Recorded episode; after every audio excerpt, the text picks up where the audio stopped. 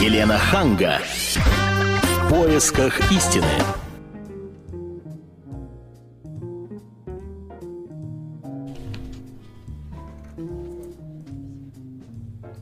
Добрый вечер, дорогие друзья. Большое спасибо, что вы присоединились к нам. Передача «В поисках истины». И сегодня мы э, поговорим о том, что полтора века назад, 19 февраля 61, 1861 года, указом императора Александра II было отменено крепостное право.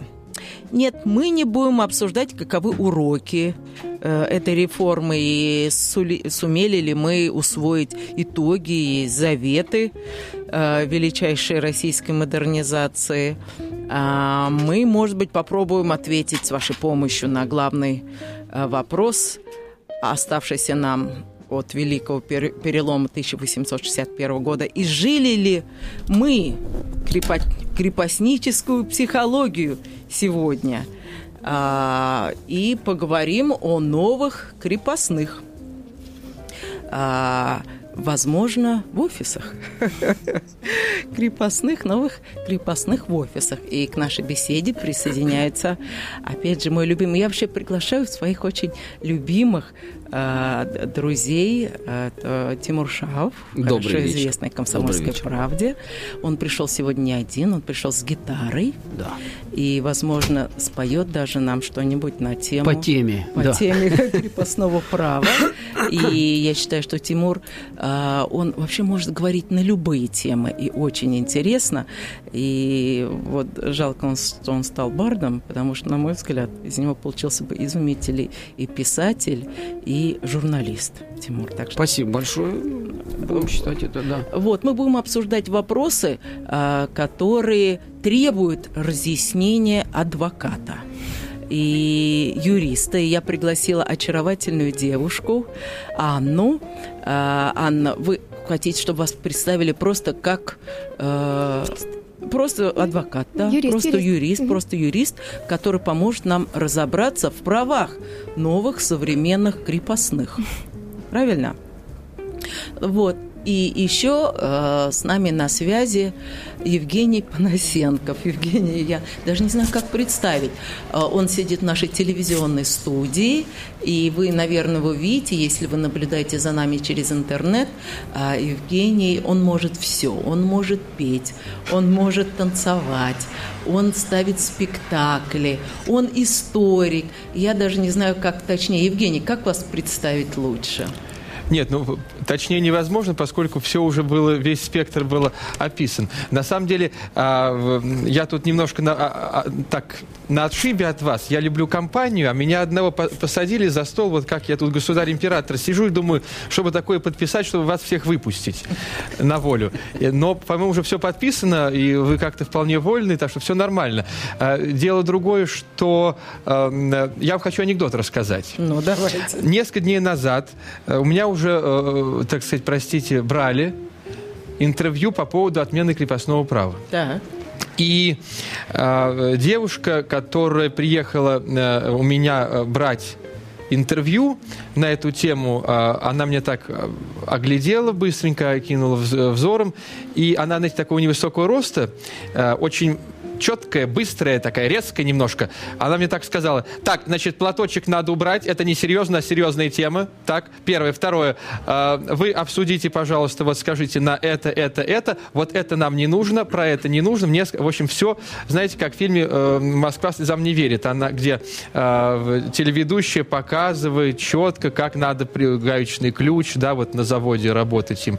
И она мне все объяснила. Я понял, что если я не могу в 21 веке носить платочек, там отвечая на вопросы о событиях 150-летней давности, то, конечно, с моментом освобождения, может быть, такой внутренней свободы у нас еще некие проблемы. Угу. Да, вот. Но это было замечательно. Вот художественный образ у него был очень цельный, потому что она так это... Я даже не обиделся, я, наоборот, это запомнил себе в копилку режиссерскую. Это было замечательно. Она смотрела в бумаги свои один раз на меня, четко с ленинским прищуром и сказала, так, это надо убрать, это несерьезно, у нас серьезная тема. Это было замечательно, я прямо с удовольствием как-то. Вот. И в... я сейчас приехал, так, вбежал с репетиции спектакля «Калигула». Я уже полгода мучаюсь э, с актерами, и вот скоро уже домучаюсь через полтора месяца. В 19 апреля у нас премьера э, в театральном зале Дома музыки. Я всех приглашаю. И как раз вот там проблема свободы, свободы, но не так, не в коллективе целого, а личности, вот там поднята, мне кажется, очень, э, ну, лучше, лучше просто не бывает. Спасибо, Евгений, за такое вступление. И я бы хотела спросить Тимура, есть ли да. у вас песня, посвященная крепостному праву? А, Леночка, юбилей сейчас. Да, юбилей. Я, лет. я должен сказать, что вообще он же... Э, я в школе хорошо учился. Помню, что это было в февраль.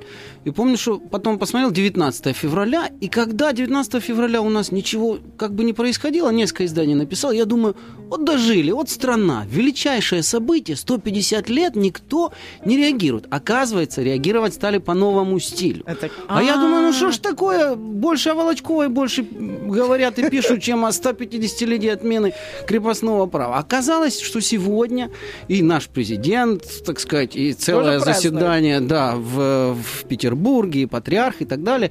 Вообще я этому очень рад. Угу. Вот, по поводу, э, по поводу, значит, э, песни, то, что вы спросили, про крепостное право, конечно, нет.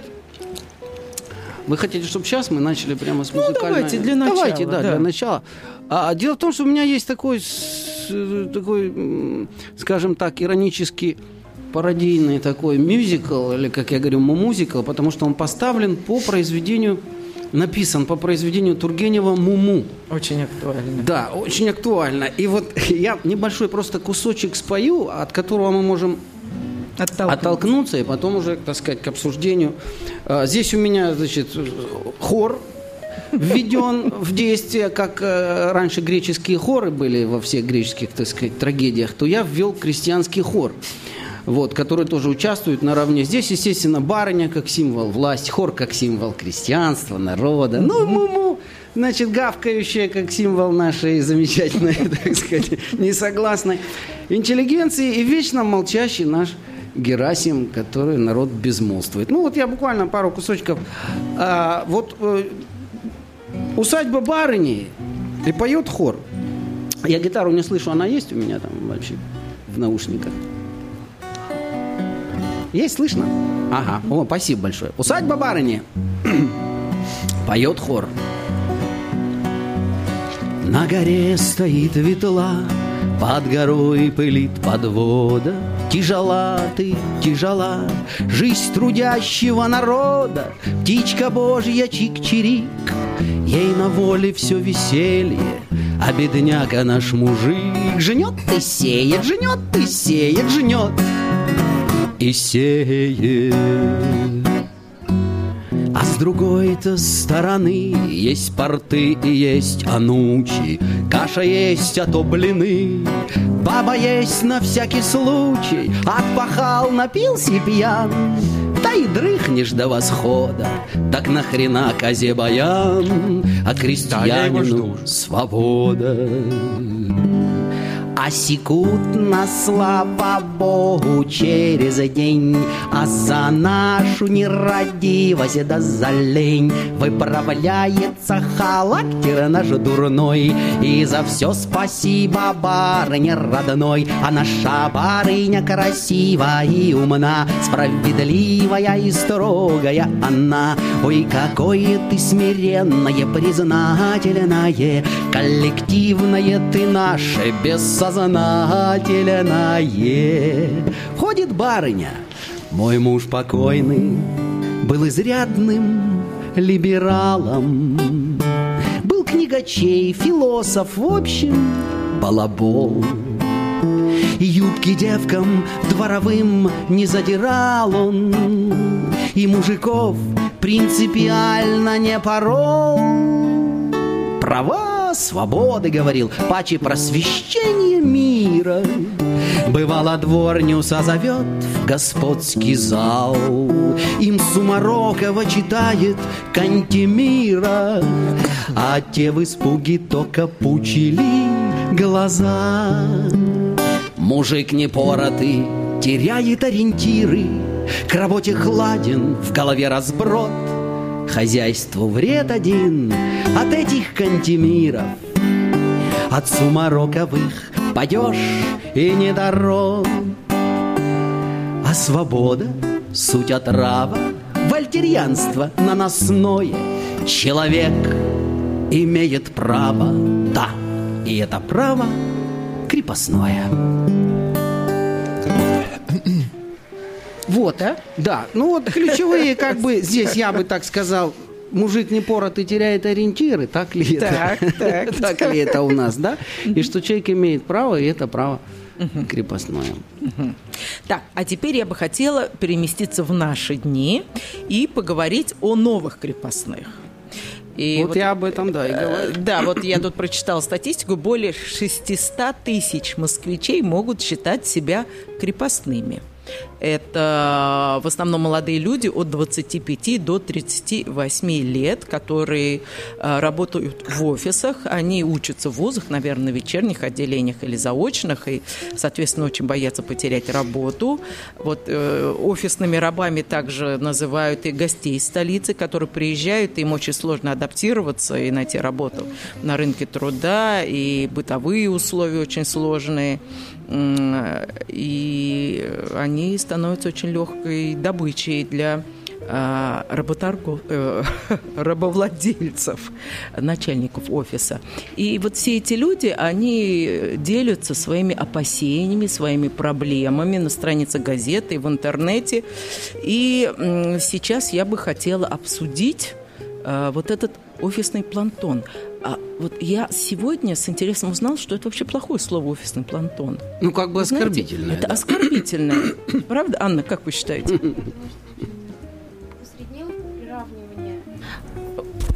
приравнивание, э, в общем, э, личностей, самоценных личностей, э, имеющих специальность, опыт работы в определенной сфере, к одной единой серой массе. Это уже, само собой, естественно, Не, ребят, носит вот, оскорбительный вот, характер, это на мой понятно. взгляд. Но вот смотрите. Уничижительный. Я сегодня, я сегодня залез вот в связи с темой передачи, угу. залез в интернет, посмотрел, так сказать, офисное рабство. Офисное... Да. Я пришел в ужас. Вот э, с люди чем с чем сталкиваются, какие жалобы.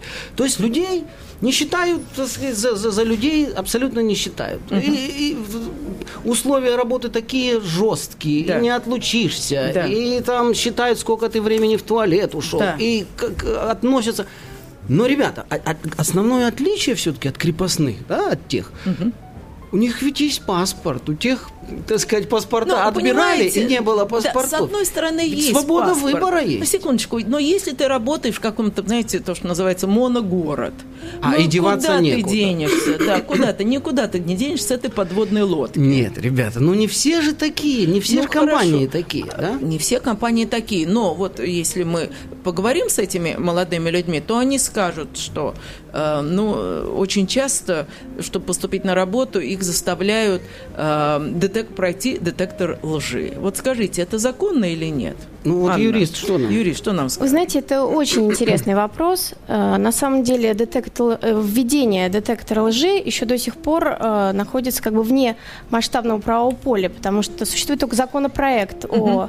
о полиграфе, о применении полиграфа, однако он еще Ведь не уже не дает стопроцентных результатов, скажем а, так, ну, да? это, ну, это отдельный вопрос, он может попирать Потом права какие и свободы. вопросы задают? Да, безусловно. Вот там, например, задают вопрос, воруешь ты или нет, я не знаю, какие вопросы, или как ты относишься к президенту, или что можно спросить человек, который идет на, там, перекладывать бумажки, что его спрашивать? Слушайте, ну, с перепугу ну, у каждого он... начнется отделение, так сказать, по которому они там, любишь ли ты президента, спросят тебя, он вспотеет, начнет моргать, там, я я тоже, слушайте, потеряюсь, и при всей моей любви к президенту покажется, что я его не люблю. Да. Ну, а можно ли отказаться, Анна, от этого и сказать, вы знаете, это Между прочим, да. Конечно, безусловно, можно, но ну, это, не, это, это не совсем, э, это не, нельзя так сформулировать, что это противозаконно, э, поскольку мы считаемся демократическим обществом, живем Нет, в правом государстве. А в суде принимается э, полиграф вот как доказательство? Ну, мы сейчас так далеко заходить не будем. Я к тому, что полиграф прав не запрещен. А, не ну, запрещен ну, закон. Все то, что Могут. в демократическом обществе При не запрещено... на работу, а, секундочку. А, что не запрещено, то разрешено. Можно. А, Соответственно, в соответ... Э, в... согласно закону об оперативно-розыскной деятельности с, 92... с 1992 года полиграф применяется, но в строго э, определенных случаях. Э, и, а, подчеркиваю, что очень важно, согласие Согласен. Со, только вот строго добровольный А если, момент. А да. если вы говорите, что мне вот некомфортно, я вообще нервничаю, когда мне надо сдавать экзамены, уж тем более, когда меня ставят на полиграф, что они там Значит, вас просто не примут на Нет, работу. безусловно, вот вы вправе все. отказаться. Вы вправе mm. отказаться. Но существенно ваши шансы на то, чтобы вы поступили на работу, теряются. Mm-hmm. Хорошо, вот Евгения, а если бы вам сказали сдать детектор, э, как называется, пройти, пройти детектор лжи? Исследование на полиграфе. Э, на чем угодно. На работу. На чем угодно, ребята, ну, исследуйте меня, я вам и правду, и ложь, все что угодно. Нет, э, на самом деле основное отличие вот тех крепостных, которые а, в моногороде, в моносити, в чем угодно, они работали, но они работали на воздухе, это приятно и здорово. А те, которые сидят, вот, значит, с этими, значит, так вот тут Э, накладные рукавчики, э, четко по секундам, э, там еда, испражнения у них все по секундам. Это же вообще какие-то стали такие не, не, не люди, а ну, не такие микрочипы ходячие, да, и причем ходячие в строго определенных рамках. Ведь даже крепостные, ну, они могли спокойно отработали и ночью могли гулять одни с девушкой, с мальчиком куда так, угодно. Евгений, хорошо, извините, извините. И просто мы сейчас должны уйти на рекламную паузу. Я хочу сказать, телефон нашего эфира 90 972097,2. Пожалуйста, звоните, присоединяйтесь к нашей беседе сразу же после э, новостей. Еще раз добрый вечер, дорогие друзья. И сегодня мы празднуем, с одной стороны, 150-летие отмены крепостного права, а с другой стороны, пытаемся понять, удалось ли нам изжить в себе рабство. И говорим мы об этом на примере офисных работников, менеджеров среднего звена. И вот до рекламной паузы мы пришли к выводу, что вот многие чувствуют себя рабами, попадая в эти офисы, а, потому что они вынуждены идти на детектор лжи, а, чтобы получить работы. И вот с нами а, Анна, адвокат, она расскажет, что еще вынуждены делать сотрудники офисов, чтобы удержаться на работе. Вы знаете, действительно, основной проблемой нынешних работников является то, что они сами рубят сук, на котором сидят. Зачастую они не знают элементарных прав и не, и не желая знать их, страдают вот правовым нигилизмом, уходят, э, вы, выводят себя из сферы закона, а, не подписывают трудовой договор, который является основным гарантом их прав, а, приветствуют получение зарплаты в конверте, так называемой серой зарплаты, тем самым себя обездоливая на э, далекую перспективу, что, конечно, не может негативно сказаться, э, негативно сказаться на их э, пенсионных правах. А, то есть люди сами уводят себя из правового поля. Поэтому, э, когда они разводят руками, говорят, а почему меня в отпуск не отпускают, почему э, зарплату, которая была оговорена джентльменским соглашением на устной основе, я не получаю. Ну так не мудрено, э, потому что прежде чем выйти на работу, вы должны заключить трудовой договор. В противном случае вы окажетесь в положении раба, я вот только хотела бы еще добавить, что с нами, а, вот с нами а, есть еще и телевизионная студия, в которой да, присутствует да, Лена, Евгений есть. Поносенков, наше все культурологическое. И Игорь Настенко, да. наша некоторая. На самом деле, просто я решил составить Жене компанию, пока была пауза э, на радио, и мы с ним мило поговорили. И решил остаться, побыть с вами. Слушайте, Заметьте. а у вас ведь тоже офисы есть, вот, так сказать, на студии, в комсомолке. Как у вас с офисным рабством происходит? С офисным рабством? Да. То есть вы, вы подписываете договоры. трудовые договоры, у вас есть профсоюз. Ну, давайте так, у нас, у нас все в порядке. У вот. нас за этим Вот это я следят. и хотел услышать. У нас все подписано, печати поставлены. Вот. И ничего такого, о чем вы здесь говорите, у нас нет. А вот Понятно. вопрос, кстати, такой у меня э, возник. А почему это происходит? Вот, э, говорим, мы сами выводим себя из правового э, поля. Мы всю жизнь себя выводим из правового да мы там не были, поля. ребята. Мы никогда в жизни не пойдем в суд. Мы никогда в жизни не будем... Это от чего? Вот э, почему мы так живем? Ну как от чего? Вот, вот смотрите, я, психология такая. Вот я когда смотрел в интернете тоже офисное рабство, я наткнулся такое объявление. Значит, от, то есть это креативные ребята, рекламщики, придумали, значит, зазывают на работу. Написано офисное рабство, точка, дорого. И я думаю, что это очень хороший психологический факт, потому что ключевое слово здесь дорого. Понимаете, не рабство, а дорого.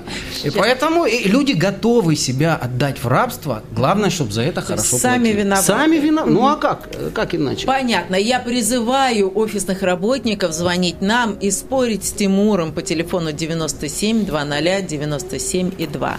Сами виноваты. Хотите большую зарплату, вы Терпите, готовы ее типа, получать, да? ну... там черную, серую. Правильно я понимаю, да? Да, нет, одно дело там зарплата, другое дело, знаете, еще вот так вот читаешь, там э, э, начальник говорит, бегом, ну-ка же, секретарь, что ты ходишь, ну-ка бегом, у нас тут передвигаются бегом. Ну что, это нормально, это, это психология раба, который вчера был рабом и вдруг стал начальником, uh-huh, понимаете? Uh-huh. И вот, и вокруг все... Меня это удивляет, почему еще? Потому что ведь э, еще наши классики марксизма-ленинизма сказали, что рабовладельческий так, строй-то он ведь неэффективный, и рабовладельческая компания, она ведь не может быть эффективной эффективной, там построено все, так сказать, на вот таких вот, на кнутах. Хорошо, а что делать, если девушка очень долго искала работу, с удовольствием работает, и вдруг э, начинается то, что сейчас у нас э, называется sexual harassment, домогательство. А. Причем я не имею в виду, э, ну, вот такие конкретные предложения отправиться куда-то, там, в поездку, а, ну, когда комплименты Д- такие сомнительные. похлопывания по попе. Ну, вот, например. Вот я бы хотела спросить нашего юриста Анну, что делать в таких случаях? А, ну, вы знаете, вообще-то есть уголовная статья. Статья ну, уголовного как уголовная статья? Понятно. Но скажите Но... мне, пожалуйста, сколько раз в нашей стране эта уголовная статья, статья была действия. применена? Я могу сказать, что И вы еще так улыбаетесь при этом. Вообще-то есть уголовная статья. А, по статистике 10 уголовных дел только в год. В год. По ну, это же смешно. Безусловно, смешно. Но нужно опять-таки здесь учитывать э, менталитет. То, что на Западе действительно называется sexual harassment, и э, женщины там в бубны, барабаны бьют и идут тут же в суд, и, надо сказать, прежде чем дойти до суда, они в досудебном порядке, как правило, урегулируют 90% таких конфликтов, получая по мировому соглашению приличные суммы, то у нас, в принципе, института досудебного урегулирования таких конфликтов не существует. Вы сами понимаете, что э, особенности российского менталитета. Мы страна, прошедшая через много войн. У нас дефицит на мужчин уже укоренился... Нет, слушайте, ребята... Нет, э, э, я ни в коем я... случае э, не, не, не оправдываю ситуацию, но сами женщины, по статистике, в 20% случаев те женщины, которые подверглись вот этому, они снисходительно и спокойно к этому относятся. Конечно, нравится. Нет, Нет ну это привыкают, вопросы, привыкают. Вопросы, привыкают.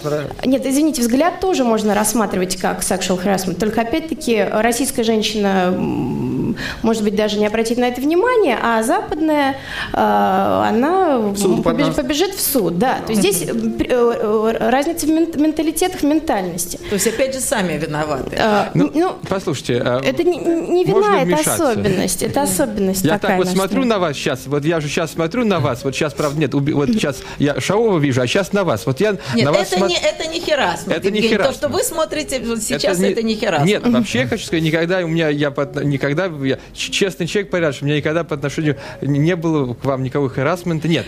А Дело по отношению, вот я задам провокационный вопрос. Вы вот спектакли ставите, и там хорошенькая девушка молодая у вас играет. Да. Вы же себе позволяете Никогда. всякие комплименты? Никогда. Машенька, я... какая у вас очаровательная юбочка, а блузка вот такая. Вот вы... Лена, всегда он это позволяет. Всегда. Да я его знаю, Нет, раз, дай слышать. Я уж не говорю о том, что он норовит подбежать и поцеловать еще в щечку, выдавая это за братский поцелуй. А в Америке, Анна, Ребята, взаим... наше да. доброе мужское ухаживание обозвали sexual harassment. Более того, женщины Мне кажется, это неправильно. Очень часто воспринимают такое поведение за комплимент. Я опять же говорю не о каких-то вопиющих случаях. Вопиющих случаях комплимента? Дискриминации. Дискриминации женщин. Потому что что такое sexual harassment? Что такое такое а, а, понуждение к действиям сексуального Это дискриминация по, приз... по, по, по признаку пола. Ну, минуточку. А когда женщина, девушка подходит сама, здравствуй, и целует, это она меня дискриминирует или что она сейчас Если делает? это оскорбляет при этом ваше человеческое достоинство, то, увы. Если она ваша начальница.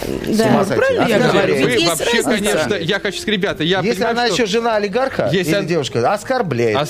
Сколько можно вы э, получить э, за подобное оскорбление сразу? Если, если она при этом раз? говорит, вы завтра получите хорошую роль и целует вас, то это точно sexual harassment. Вот так вот. Не, минуточку, а это же приятно. Я и роль получаю, и поцелуй получаю. Это что вы это? Вы в плюсе. Я в плюсе. Она и кто, а кто, я не понимаю, в чем проблема вообще? Вот в том-то и дело, я что... сидел, я вам сейчас расскажу, я сидел. Где я сидел вы... в парижском кафе. А, ну это хорошо, и, что уточнили. А, я смотрел, э, я вам честно скажу, я смотрел, вот это было в районе театра Адеона, я смотрел совершенно мимо на а, Люксембургский э, сад. Очень красиво. И а, я не скажу кто, ну просто там это понятно, во Франции, сейчас везде в Италии. И, в общем, ко мне через какое-то время подошел, э, вот то, что у нас сейчас будет тоже полицейский, сейчас у нас все как там будет, э, ну, по названию только, конечно.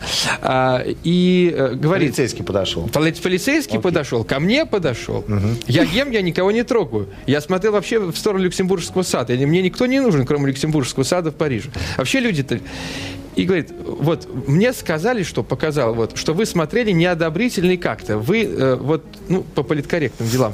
Я, говорю, я вообще не видел сквозь и даже не... Честно, абсолютно, Нет, ну, Евгений, согласитесь, одно дело вы Но сидите в саду, смотрите по сторонам, а другое отношении. дело вы э, говорите Я сейчас расскажу про трудовое. Да. Я да. про, про трудовое. Вот у меня, э, я с кем работал? Элина Быстрицкая. Я сижу я в офисе. Нет, нет, подожди. Смотрю Элина, в окно.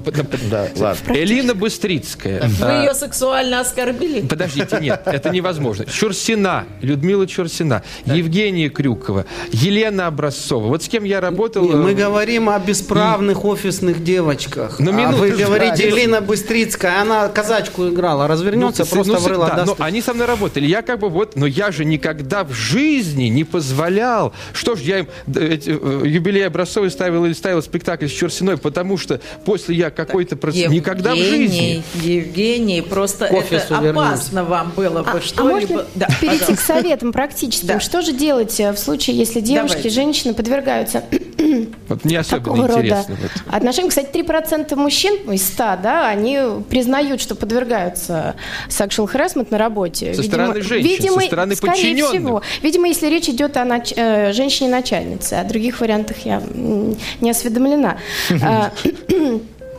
А, что могу сказать? Что как, как не страшно, как не лицеприятно, но об этом нужно говорить, потому что очень часто разговоры прекращают такого рода поведение со стороны начальника. Второе, что можно делать, если девушка действительно настолько уже отчаялась и испытывает какие-то проблемы, стресс, э, она может обратиться к врачу, чтобы врач зафиксировал это в медицинской карте. Почему это очень важно с юридической что точки именно? зрения? Она может испытывать то, что, стресс сама по то, себе, без то, всяких что причин. она, э, там, бессонница у нее, она потеряла аппетит, похудела. Влюбилась, она связи... влюбилась. Нет, мы ведем разговор исключительно а, о ее так, таких последствиях физиологического, психического характера, связанные Не... с sexual harassment на работе. Да, с да она мечтала, она это себе, это вы, так, это фантомные мысли, она выдумала, она это хочет, она поэтому, а. она не спит, весна, нет, нет, она нет, не спит, она этого хочет, чтобы был какой-то харасмент, его нет. Это Женя Панасенков так уже у ну, прокурора. Ну, вы меня простите. Нет, но дело серьезное, дело серьезное, просто я чего хочу сказать в этой связи. Вот я сейчас слушаю вот это. У нас, вы понимаете, э, настолько у нас э, человек ударит кого-нибудь топором, и очень сложно доказать, что он это. Иногда вообще не могут доказать. А вот такие вещи в нашем родном российском суде. Это практически недоказуемо. Я согласна. Это смешно. Я согласна, но просто практическая рекомендация, потому что есть отчаявшиеся девушки, которые что-то что должны делать. Вот моя рекомендация – говорить. А, может быть, обратиться действительно... Позвонить в комсомольскую правду. В том числе и так. В том числе и так. А, если врач зафиксирует э, в истории болезни, в медицинской карте, это в последующем, если она все-таки наберется сил и подаст иск в суд, то это в доказательственную базу ляжет. В отличие от э, э западных стран, у нас ни запись на телефон, ни на диктофон не, не может явиться доказательством сексуального домогательства на работе, которое, естественно, как правило, творится с закрытыми дверями и без свидетелей. Соответственно, делая делая, делая вот это преступление, предусмотренное Уголовным кодексом статьей 133, недоказуемым. Доказательств практически нет. Свидетели, отлично. И вот, вот эти косвенные, косвенные улики. История болезни, а, э, может быть, подруги, которые зафиксировали вот ее такое резкое изменение, может быть, коллеги по работе. Тем не менее, Понятно. до тех пор, пока а, мы просто будем молчать, молчать да, под лежачий камень вода не течет. А вот, Тимур, как вы думаете, вот мы с Аней говорим на эту тему с болью в голосе. Вот Евгений, Евгений хихикает, издевается. А я на ваш не, взгляд, нет, я не хихикаю. я хихикает. А вот на ваш взгляд, насколько эта тема актуальная вот для офисных работников, которым на самом деле деваться некуда, потому что, ну, ну куда ты уйдешь, если ты специалист именно в этой сфере, ты реально хочешь работать в этой компании? Вот я вот с этим положением не хочу соглашаться, не могу согласиться, что куда ты уйдешь и деваться некуда, и, ну, ну не бывает так. Без Хорошо, а я вам скажу, в Санкт-Петербурге есть компания, которая собирает информацию на вот таких вот недовольных э, сотрудников, такой есть черный а. список. И вот все же работодатели между собой разговаривают, и они сверяют все вот эти списки, и довольно сложно и потом найти трудно новую работу. Ребята, да. если это так, то у нас вообще кромешная какая-то ситуация получается. Да? Я, я не думаю, что это так. Еще раз mm. говорю, что в нормальные эффективные компании никогда так себя вести не будут. И не будут так унижать работников, потому что это, ну, это неэффективно, это им же самим. Слушайте, если это работник талантливый, если он им нужен, если Совершенно он верно. нужен, они не будут его харасмировать и притеснять. Я серьезно говорю. И зарплата а, будет, если, а если будет... им просто нечем заняться и видно, что девушка мечтает, а ему нечего Совершенно делать, ну что же я могу сделать? Ну после кризиса это, такие а вот никогда капита... да. Слушайте, никогда капиталист не будет себе действовать во вред. Неужели совершенно это верно. Да. Это и есть а шкала, шкала спецификации. Вот совершенно точно. Итак, девушки, те, к которым пристают, значит, вы больше ни на что... Ни на что, абсолютно правильно. Ну, это сексизм это полный. Да, это сексизм. Я не могу с вами, братья, мужчины, согласиться. Это вы уж хватили лишнего. Нет, на самом деле вся наша беда – это неуважение законов. Вот это все, понимаете? Это есть. Правовое абсолютно незнание. Вот это все попирают, как, как начальство попирает, так и наши не знают своих Опять-таки возвращаемся Слова к проблеме. профсоюз, когда кто-то да. услышит, он же сразу, во-первых, уволит этого товарища. Кто там про профсоюз тявкнул. Да. да. Понимаете? Это, то есть... извините, да, возвращаемся да. к нашим классикам, к проблеме маленького человека, человек в футляре, да, как бы что ни вышло. Вот это, это на самом деле психология. Uh-huh. Вот я буду сидеть, э, листочком прикроюсь, и все, и вот я закрыл глаза, и как будто меня нет.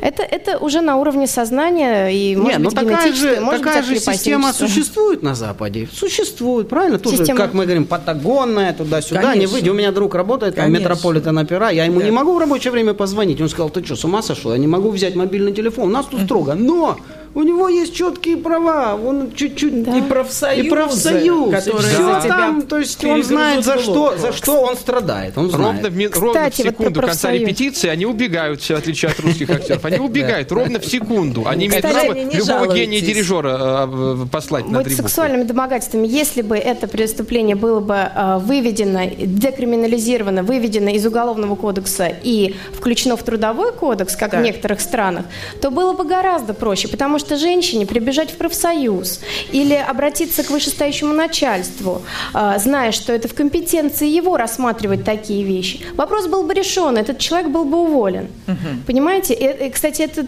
хорошая мысль э, на будущее, законодателю присмотреться, потому что а, во Франции и в Киргизии... А, да, интересно, интересно. Да, и во Франции и в Киргизии именно в Трудовом кодексе эта статья существует, сексуальное принуждение. И есть о чем здесь задуматься. Да, да, а в, в Штатах это, данная статья регламентируется гражданским кодексом, но не уголовным. Потому что для того, чтобы человека посадили, потому что данной статьей предусмотрен как высшая, высшая э, верхняя планка санкций, один год лишения свободы, нужна колоссальная доказательная база, что делать невозможным, в общем-то, довести это дело до, до суда и хотя бы даже на два года исправительных работ такого наш, человека. Наш замечательный академик Кома Иванов, есть такой замечательный наш энциклопедист, филолог, Нью-Йорк и так далее. Он преподает в, в Калифорнии, я не знаю, сейчас преподает или нет, но это было совершенно замечательно, 80-летний, когда он заполнял там анкету по sexual harassment. Это обязательно, да. да. И ему давали инструкцию, что ему делать, если будет sexual harassment к нему. Понимаете? Ну, это смешно, но с другой стороны, ну, это правило. Вот, Нет, вот, ну, есть правило, геронтофилы, действительно, есть геронтофилы. Я не думаю, что в связи с этим. Ну, Я думаю, в связи с тем, что они уважают закон просто. Так, у нас осталось всего две минуты до окончания передачи. Вот я бы хотела спросить вас всех, на ваш взгляд, а, удалось ли нам изжить себе рабство? И что надо сделать, чтобы а, изжить его в себе? Может быть, ну, не знаю, книжки читать или что? Или больше обращаться к юристам? Вот начнем с вас, Тимур. В нашей, в нашей ситуации, да, в российской, просто в, в морду. Ну, я имел в виду вот в sexual harassment. Да, в нашей ситуации только так. А, но это если шутки, да, если без шуток, то, конечно, единственное, что это изживание правового нашего нигилизма. Согласна, и я бы сказала, я призвала всех работников, включая женщин наших, а, к большему самоуважению, потому что О, к тебе относятся ровно О, так, очень как важно. ты себя преподносишь. Как, как ты допустишь, как, чтобы тебе, верно. как ты позволишь. Евгений, у вас 10 секунд осталось. Да, 10 секунд. Величайшая трагедия э, наших учебников, что фраза Чехова «изживать раба по капле». По капле будете жевать, раба не изживете. Надо сразу одну секунду. Спасибо вам всем. А, напоминаю, что у нас в гостях был Тимур Шав, Анна Сапрыкина, а, Евгений Панасенков и Игорь Настенко. Спасибо и призываю вас всех и наших радиослушателей уважать себя в первую очередь. Вот. Всего Спасибо. доброго. Елена Ханга. В поисках истины.